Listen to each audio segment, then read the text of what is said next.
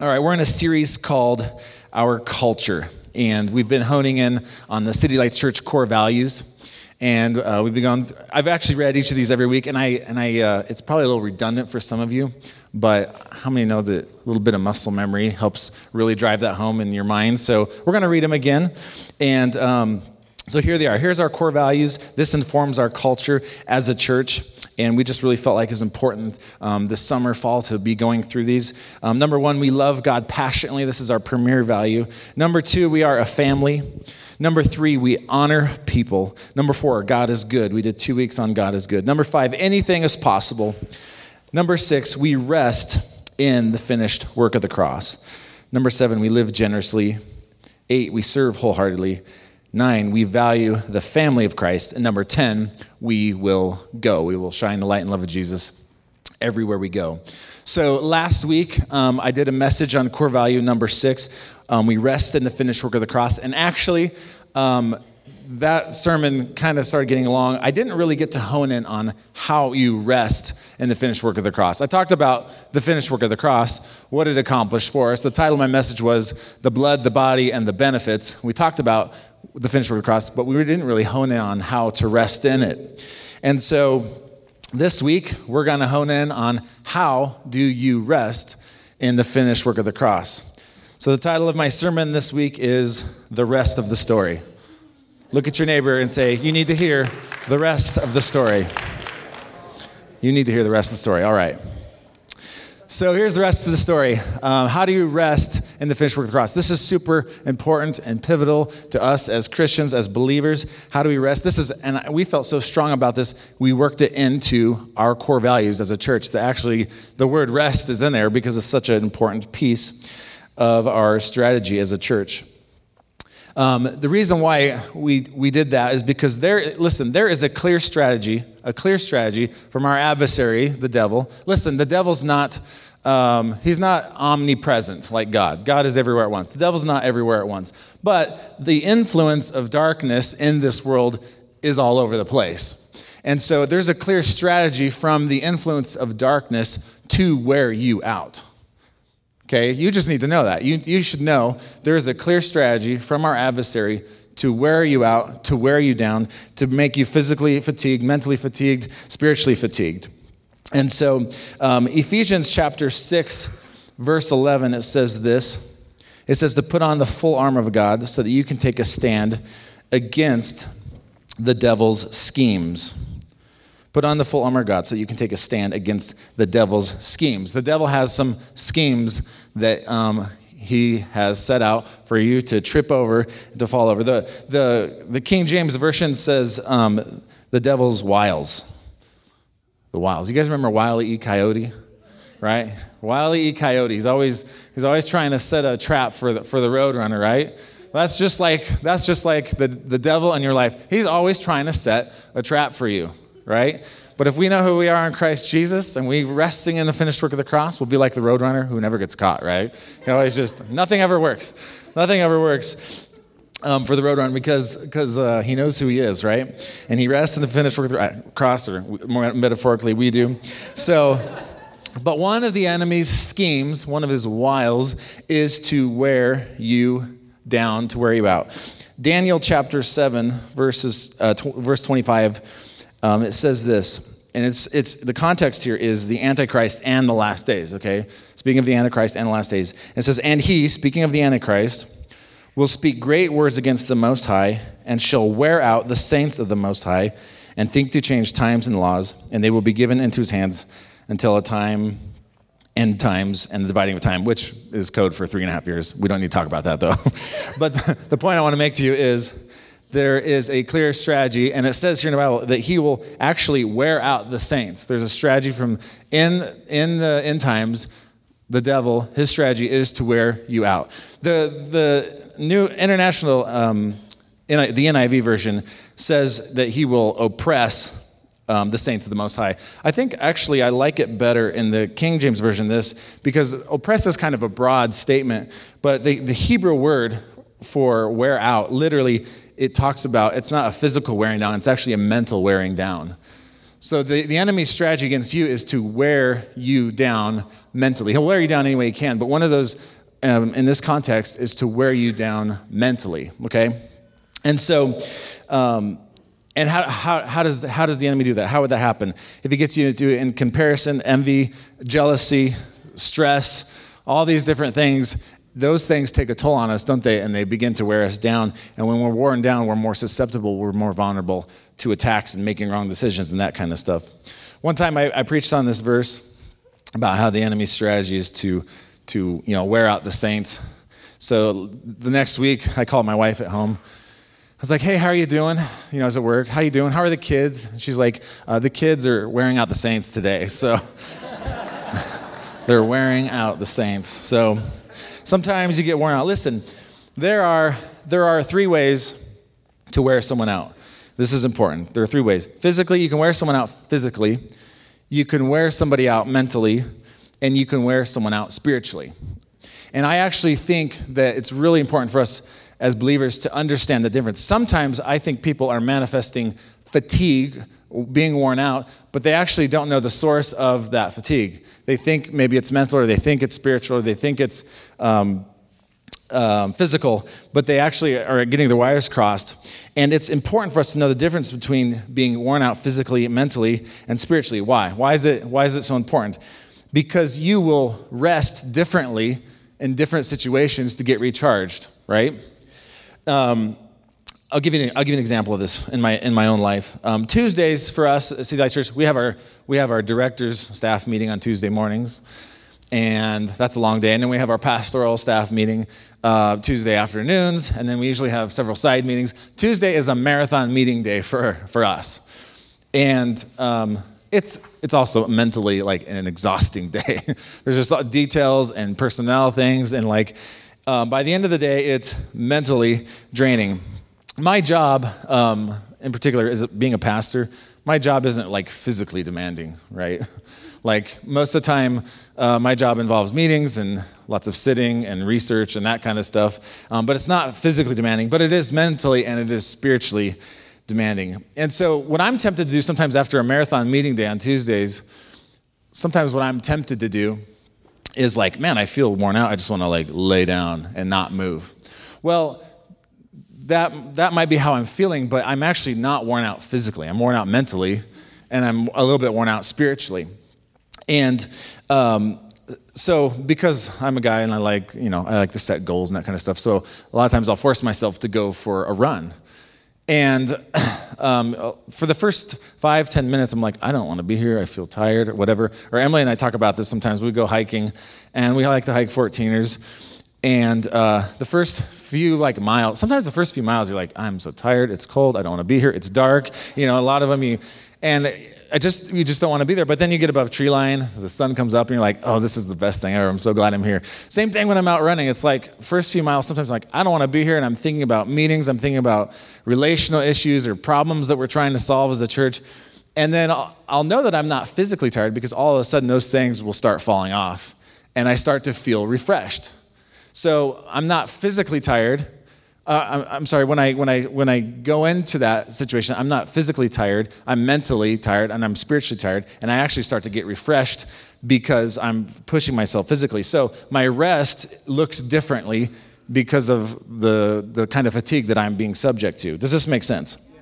And so um, I almost always feel refreshed after I run. Um, I'm pushing myself physically, but I'm re- recharging mentally.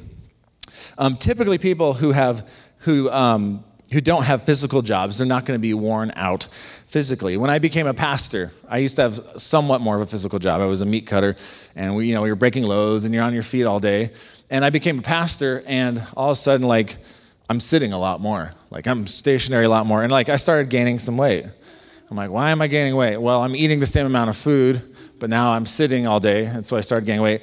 And um, I actually had to up my physical activity to kind of like offset the amount of sitting that I was doing because eating less wasn't an option for me, you know. that just wasn't in the, that wasn't going to happen. I wasn't going to eat less. I like to eat. So I had to up my activity. But listen, on the opposite side of that spectrum, if you're if you're here and you're you're swinging hammers all day and you're, you're running a shovel all day, you're probably not going to need a lot of physical exercise, but it might recharge you to like sit down, obviously, and to get around some people and to get around some community, right? So that's a different kind of rest. So your rest might look different um, depending on how you're fatigued. You might need to get around people. And my rest, even though I'm, I'm kind of an extroverted person, I like to be around people, but I'm around people all the time, you know? And so for me, rest looks like um, being physical and getting away from people a lot of times. So get away. Even though my personality is actually pretty extroverted. So, um, so it's the same thing with us. So, w- what's the point? Um, the point is that we need to understand, we need to take inventory. When you feel worn out, take inventory. Am I worn out physically? Am I worn out mentally? Am I worn out spiritually? Okay? And the point I want you to, to remember this morning is that not all rest is created equal okay? A strategy of, of the Lord to keep you refreshed and effective and engaged in this world and not giving up and not quitting and not you know blowing up your life is to keep you in a place of rest not all rest is created equal back in biblical days you know they they lived um, it was an agricultural era so and even uh, you know 100 150 years ago here in america it was more agricultural and people were working hard all day. Then they invented the dishwasher, right? That started saving some time. And they invented the, the laundry machine, and that started saving time. And so you were, you were working out all day to live, right? You were, you were physically working all day to live. It's much different for most of us these days. We're mostly sitting a lot. But in order for us um, to rest, we have to think differently of, of which way we're actually worn out. So and sometimes it's hard to know the difference. Am I worn out in my mind? Am I worn out, worn out in my body? Am I worn out spiritually? Because they're all actually connected, right? So it's, it's easy sometimes to feel like I feel physically tired, but it's actually mental or vice versa.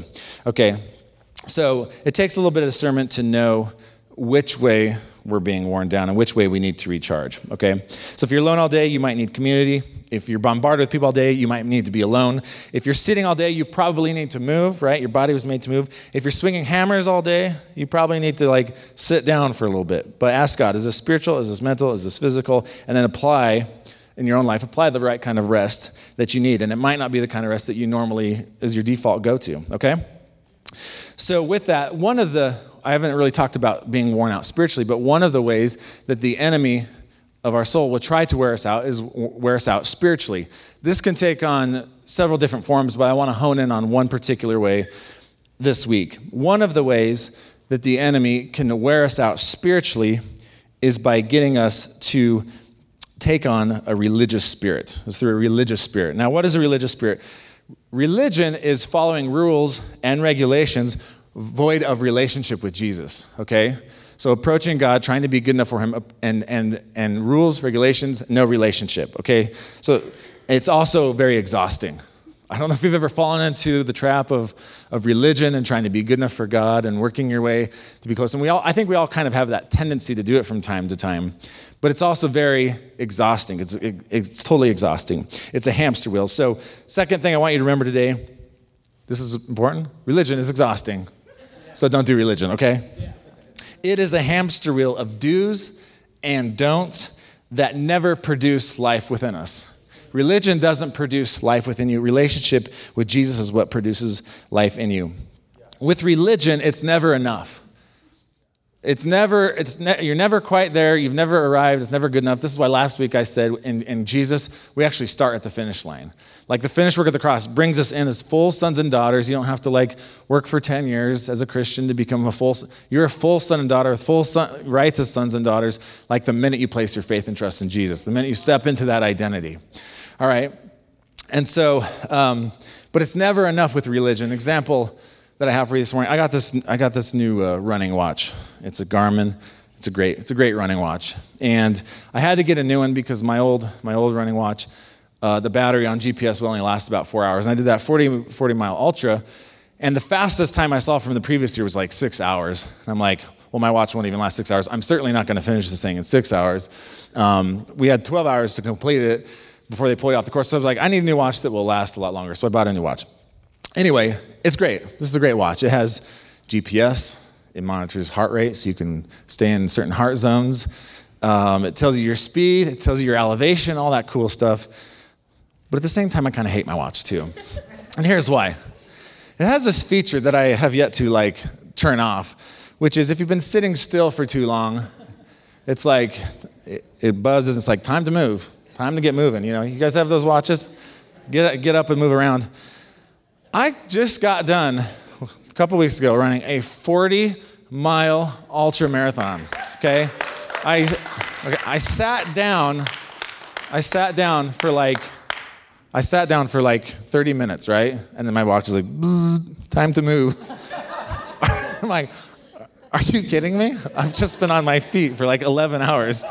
I've only been moving all day since like six o'clock this morning, and now I need to move. Like, you stupid watch, right? this is what it's like with religion.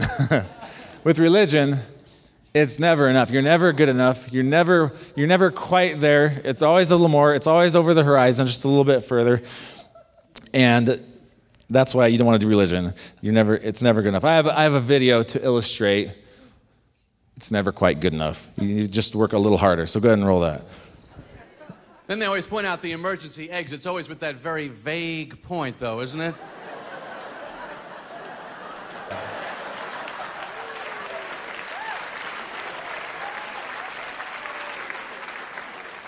Plane's at a 90 degree, degree angle, your hair is on fire, you're looking for this. How do you think you're going to do there? She's thinking, I'm getting out before you're getting out. you're dead, you're dead, I'm gone.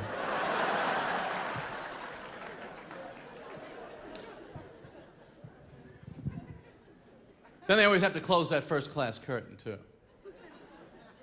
And they always give you that little look.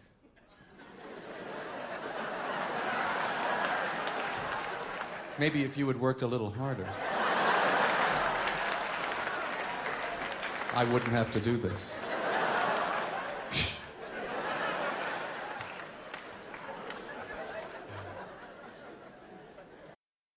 Right?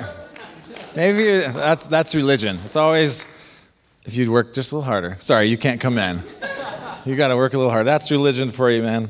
But listen, relationship, relationship with Jesus is life giving. So that's number three. Point number three. I want you to remember today: relationship with Jesus is life. Um, religion is is no good. In the Old Testament, there was, you know, the Ten Commandments. Obviously, you just keep these. Don't do these things. And then there are, I don't know if you guys know this, there are 613 other laws that people had to keep to be right with God. Like, that's a lot of rules. I don't know if you know that. that's a lot of rules. Have you guys ever wondered, like, which, in the Old Testament, which rules from the Old Testament still apply to us today in the New Testament? It's a good question. Like, for example, murder. That one seems relevant to me today. Like, doesn't seem like love to murder someone. That's probably one we should keep, I think. But then there's like these other laws where it's like, don't wear clothes with different like mixed fabrics. And like I'm breaking that law right now. I got leather shoes, cotton, you know, I'm I'm breaking that law right now. Like you guys are you guys are breaking laws right now. That one doesn't seem relevant to me. Like that one seems like we can leave that one in the Old Testament, right? Okay. Now, um, how, but how do we know? How do we know which which ones, which of these rules, regulations from the Old Testament should we should we keep today? I once heard someone say this: If you heard Jesus or one of the apostles reaffirm a command that was given in the Old Testament, that still applies to us today. And by the way, one of the, one of the one of the ways I like to look at you know, in the New Testament, we're not under the law, we're not under rules, but there are many times where Paul's like, hey, here's a list of things, do these. Here's a list of another, some other things, don't do these things like, well, those sound like a list of rules, but we're not under rules, right? Basically, what they're doing, though, in the, the Apostle New Testament, they're saying, here's a circle, and there's a fence, and everything on this side of the fence is love, and everything on the outside of this fence isn't love, right? So that's in the New Testament, that's like how, how I like to look at what is valid and what is invalid as, as far as do these things, don't do these things. It's just highlighting love, okay? But I once heard someone say, yeah, if, if one of the apostles or one or Jesus in the New Testament reaffirms something from the Old Testament, that's how we know it still applies for us today. So let's check this out. At the cross, some things ended at the cross. There were some commands that actually ended at the cross. There were some commands that continued through the cross, and there were some things that were they continued but they were changed by the cross okay? Let me give you some examples of this. Let me give you an example of something that ended at the cross. Blood sacrifices ended at the cross right? Jesus um, without the shedding of blood there's no remission of sins. Jesus was our final once and for all blood sacrifice amen so that ended at the cross so if you're going home and you're sacrificing pigeons and bulls and, and offering this blood i just want to give you permission you go ahead and stop that now okay Jesus accomplished that one for you. Okay, so that ended, that ended at the cross. Um, some things continued straight through the cross, okay? I'll give you an exa- one example this is the tithe, the tithe of, of giving 10% of your increase. Abraham tithed before, it was actually before the law was given. And then Moses, it was reaffirmed through Moses, and the tithe, the tithe was reaffirmed through Moses and the, and the giving of the law. And then Jesus actually reaffirmed the tithe in the New Testament. I'll just read the scripture to give you reference. Matthew 23 23. Woe to you, teachers of the law and, and Pharisees, you hypocrites! You give a tenth of your spices, mint, dill, and cumin, but you have neglected the more important matters of the law justice, mercy, and faithfulness. Check this out. You should have practiced the latter without neglecting the former, okay? So he said, you should still tithe, but make sure you have justice, mercy, right? and because um, that's important. Justice, mercy, and faithfulness. Do those things, but practice the latter without neglecting the former. Okay, so that's an example of something that continued through the cross, all right? Now, what about some things that the cross changed? Like they continued, but they've changed, okay? Let me give you an example of this. Jesus said, Matthew, Matthew 5, there's this command, you shall not kill. Right? That's pretty important. Jesus, Jesus, you shall not kill. But Jesus said, But I say to you, if you hate your brother or sister, um, that's like murder. It's like the spirit of murder. If you hate someone in your heart, that is the spirit of murder. That's what Jesus says, right? So he, he takes it, it's more than the act of murder. Um, if you hate someone in your heart, you actually have murder in your heart, is what he's saying, okay? Uh, another example is um, it is said in the Old Testament, or in the, the Ten Commandments, you shall not commit adultery. How many know that's a good one? But Jesus said, I say to you, if you look at a woman lustfully, you have, uh, you have committed adultery in your heart. So Jesus takes because these guys are like, well, I haven't committed adultery. But he's like, but in your mind and in your heart, are you committing adultery? He's, he, he takes it from the external and makes it an issue of the heart, right? Okay, so he, he changes things. By the way, it's not sin or evil to recognize if someone is attractive. My wife and I do this all the time. We're like, that is a beautiful couple over there. That man is stunning. That woman is stunning. That's not a sin. It's, it's a sin when you try to, when you covet in your heart, I wish that was my spouse, or you have a fantasy in your heart about that person, right? Okay, so that's, that's, that's where Jesus draws the line there. When you covet in your heart, when you lust in your heart, that's when you're stepping over line. Okay, since we're talking about rest, what about the fourth commandment? What about the Sabbath, the day of rest? Okay, for, for the Jews, um, if you've ever been to Israel, from sundown on Friday to sundown on Saturday is, is the Sabbath, and like nothing's open. And, and it was actually kind of funny because Friday, you know, sundown Friday, everything closes. And then Saturday, everything's closed. And then Saturday at sundown, like restaurants and stuff will open up again. So, like coffee shops, because downtown Jerusalem is kind of a happening place on Saturday night, but after after um, the sun goes down, then the Sabbath is officially over, and then coffee shops open up, and it's a super cool super cool place. So in, in Israel, um, that's the way the Jews practice that and observe that. So with the establishing of the Old Testament law, Jews, they were constantly laboring to make themselves acceptable to God. Their labors included trying to obey a number of do's, a number of don'ts of ceremonial law, temple law, civil law. Remember, 613 laws. Okay, the Sabbath day, check this out. The Sabbath day was not only a day of rest physically, but also a day of rest from all the religious hoops that they had to jump through and to perform. And so the question is, how did Jesus interact with the Sabbath? Because listen, Jesus took a lot of flack for healing people, for doing good on the Sabbath, right? And he would say things to the Pharisees like this Hey, if your son falls into a pit on the Sabbath, wouldn't you pull him out? Like, or does that work? You know, if you're if you're a valuable animal that you had uh, fell into a pit, wouldn't you, wouldn't you pull him out on the Sabbath? He's defending himself because he was healing people on Sabbath. By the way, that's a good illustration of like how God views sickness. It's as if your son or daughter has fallen into a pit. But he took a lot of flack from the Pharisees for doing good things on the Sabbath. Then the Pharisees view this as labor. But check this out Mark chapter 2, verses 23 through 28. It says this One Sabbath, Jesus was going through the grain fields, and as his disciples walked along, they began to pick some heads of grain. The Pharisees said, Look, they are doing what is unlawful on the Sabbath. Jesus answered, Have you never read what David did when he and his companions were hungry and in need in the days of Abiathar, the high priest? He entered the house of God and ate the consecrated bread, which is unlawful only for the priest to eat. He also gave some to his companions. Verse 27 And he said to them, The Sabbath was made for man, not man for the Sabbath.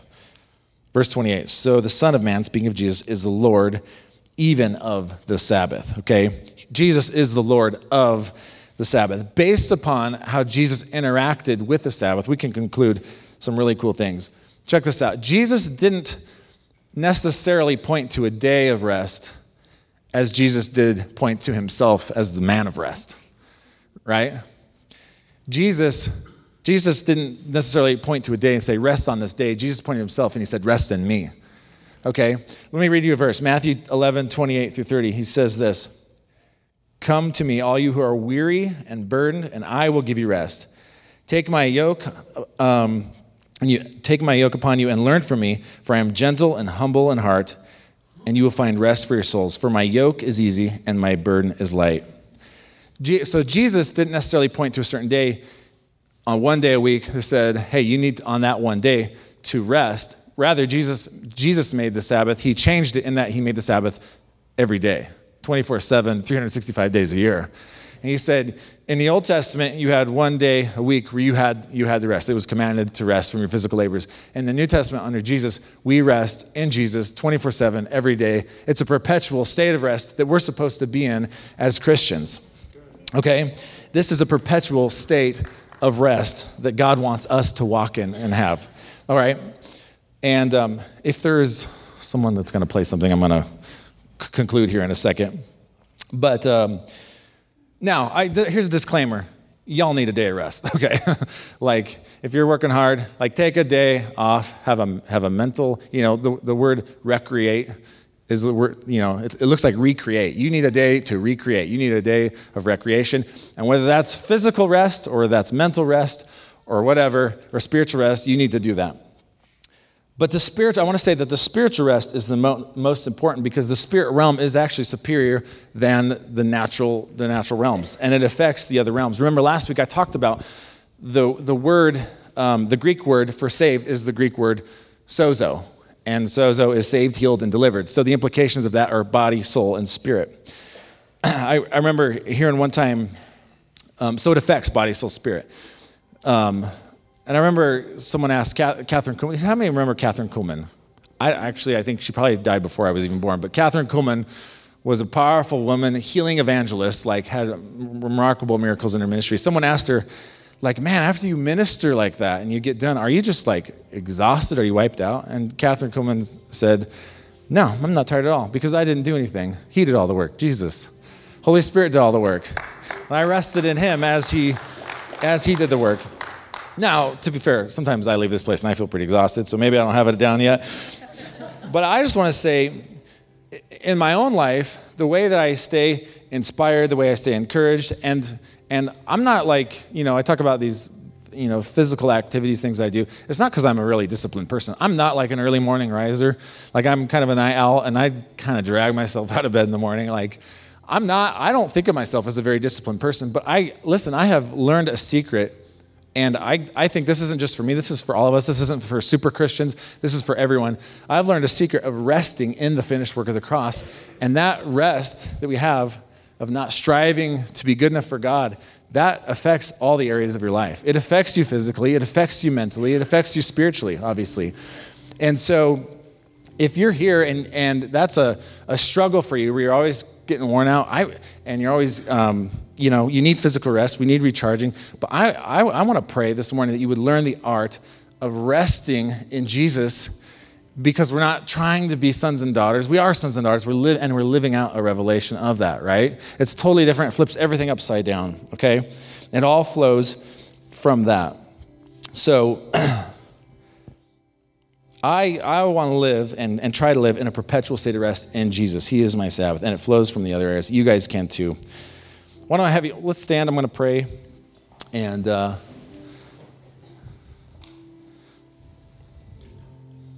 And that's the rest of the story. All right.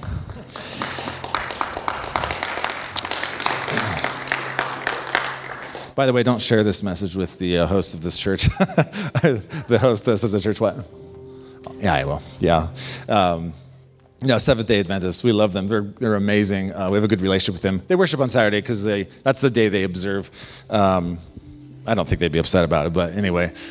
But Christianity has kind of fundamentally changed the way we observe a day of rest. But in Jesus, the rest is every single day. And so I want to pray over you this morning. Jesus, I thank you for every person here. I thank you, God.